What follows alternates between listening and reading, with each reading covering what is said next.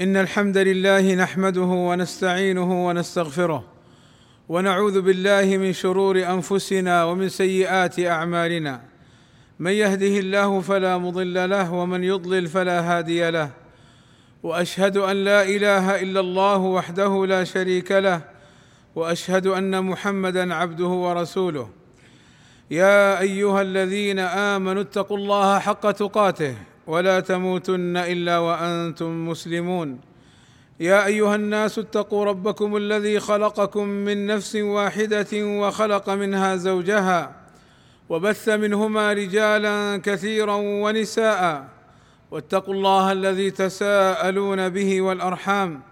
إن الله كان عليكم رقيبا. يا أيها الذين آمنوا اتقوا الله وقولوا قولا سديدا. يصلح لكم أعمالكم ويغفر لكم ذنوبكم. ومن يطع الله ورسوله فقد فاز فوزا عظيما. ألا وإن أصدق الكلام كلام الله وخير الهدي هدي محمد صلى الله عليه وسلم وشر الأمور محدثاتها وكل محدثة بدعة وكل بدعة ضلالة وكل ضلالة في النار. أما بعد فلصلاة التطوع أحكام وآداب.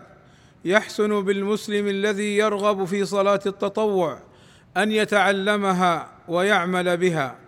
فمن السنن المتعلقة بصلاة التطوع أن تعلم يا عبد الله أن صلاة التطوع في البيت أفضل من صلاتها في المسجد. لقوله صلى الله عليه وسلم صلوا أيها الناس في بيوتكم فإن أفضل الصلاة صلاة المرء في بيته إلا المكتوبة. وقال صلى الله عليه وسلم صلوا في بيوتكم ولا تتخذوها قبورا. ويستثنى من ذلك تحية المسجد. وما تشرع له الجماعة كصلاة العيد والتراويح ونحوهما. ومن الأحكام المتعلقة بصلاة التطوع أن تعلم يا عبد الله أن المداومة على صلاة التطوع وإن قلت خير من أن تصليها كثيرا ثم لا تداوم على فعلها إذ قليل دائم خير من كثير منقطع. قالت أم المؤمنين عائشة رضي الله عنها وأرضاها إن النبي صلى الله عليه وسلم كان يقول خذوا من العمل ما تطيقون فإن الله لا يمل حتى تملوا. وأحب الصلاة إلى النبي صلى الله عليه وسلم. ما دوم عليه وإن قلت وكان إذا صلى صلاة داوم عليها. ومن الأحكام المتعلقة بصلاة التطوع أن تعلم أنه يجوز لك أن تصلي صلاة التطوع وأنت جالس ولو كنت مستطيعا للقيام ولكن لك نصف أجر القائم. قال صلى الله عليه وسلم من صلى قائما فهو أفضل ومن صلى قاعدا فله نصف أجر القائم ومن صلى نائما فله نصف أجر القاعد. وهذا في صلاة النافلة. أما الفريضة فالقيام فيها ركن إلا لمعذور.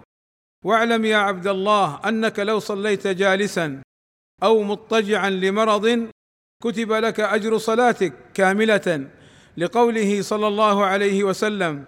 إذا مرض العبد أو سافر كتب له صالح ما كان يعمل وهو صحيح مقيم. وهذا من سعة رحمة الله وفضله على عباده وقليل من عباده الشكور. وهذا أيضا يبين لنا خطأ بعض الناس لما يكون مريضا معذورا ويصر على القيام حتى يسقط. فدين الله دين رحمة وسعة. ويستثنى من ذلك النبي صلى الله عليه وسلم. فعن عبد الله بن عمرو بن العاص رضي الله عنهما قال حدثت أن رسول الله صلى الله عليه وسلم قال صلاة الرجل قاعدا نصف الصلاة. قال فأتيته فوجدته يصلي جالسا فوضعت يدي على رأسه فقال ما لك؟ ما لك يا عبد الله بن عمرو؟ قلت حدثت يا رسول الله أنك قلت صلاة الرجل قاعدا على نصف الصلاة. وأنت تصلي قاعدا. فقال صلى الله عليه وسلم أجل ولكني لست كأحد منكم. والله أسأل لي ولكم التوفيق والسداد وأن يغفر لنا الآثام والذنوب. إنه سميع قريب مجيب الدعاء. الحمد لله رب العالمين والصلاة والسلام على المبعوث رحمة للعالمين وعلى آله وصحبه أجمعين. ومن الأحكام المتعلقة بصلاة التطوع أن لا تصل صلاة التطوع بصلاة الفرض بل لا بد أن تتحرك من مكانك لقوله صلى الله عليه وسلم أيعجز أحدكم أن يتقدم أو يتأخر أو عن يمينه أو عن شماله في الصلاة؟ ولحديث معاوية رضي الله عنه وأرضاه أمرنا رسول الله صلى الله عليه وسلم الا توصل صلاة بصلاة حتى نتكلم أو نخرج. فإذا صليت الفريضة وذكرت الأذكار ثم أردت أن تتطوع فلا تتطوع في مكانك بل تقدم أو تأخر أو خذ عن يمينك أو شمالك. ومن السنن المتعلقة بصلاة التطوع إحسان قيامها وركوعها وسجودها وعدم الاستعجال فيها. فقد سئل النبي صلى الله عليه وسلم أي الصلاة أفضل؟ فقال صلى الله عليه وسلم طول القنوت أي إحسانها في ركوعها وقيامها وسجودها. ومن السنن المتعلقة بصلاة التطوع أن من فاتته الراتبة فله قضاؤها.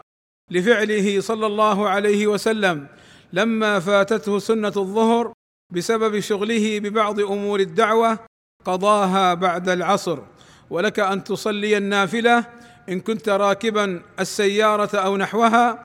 فكان النبي صلى الله عليه وسلم يصلي النوافل على راحلته ويوتر عليها حيث توجهت به شرقا وغربا.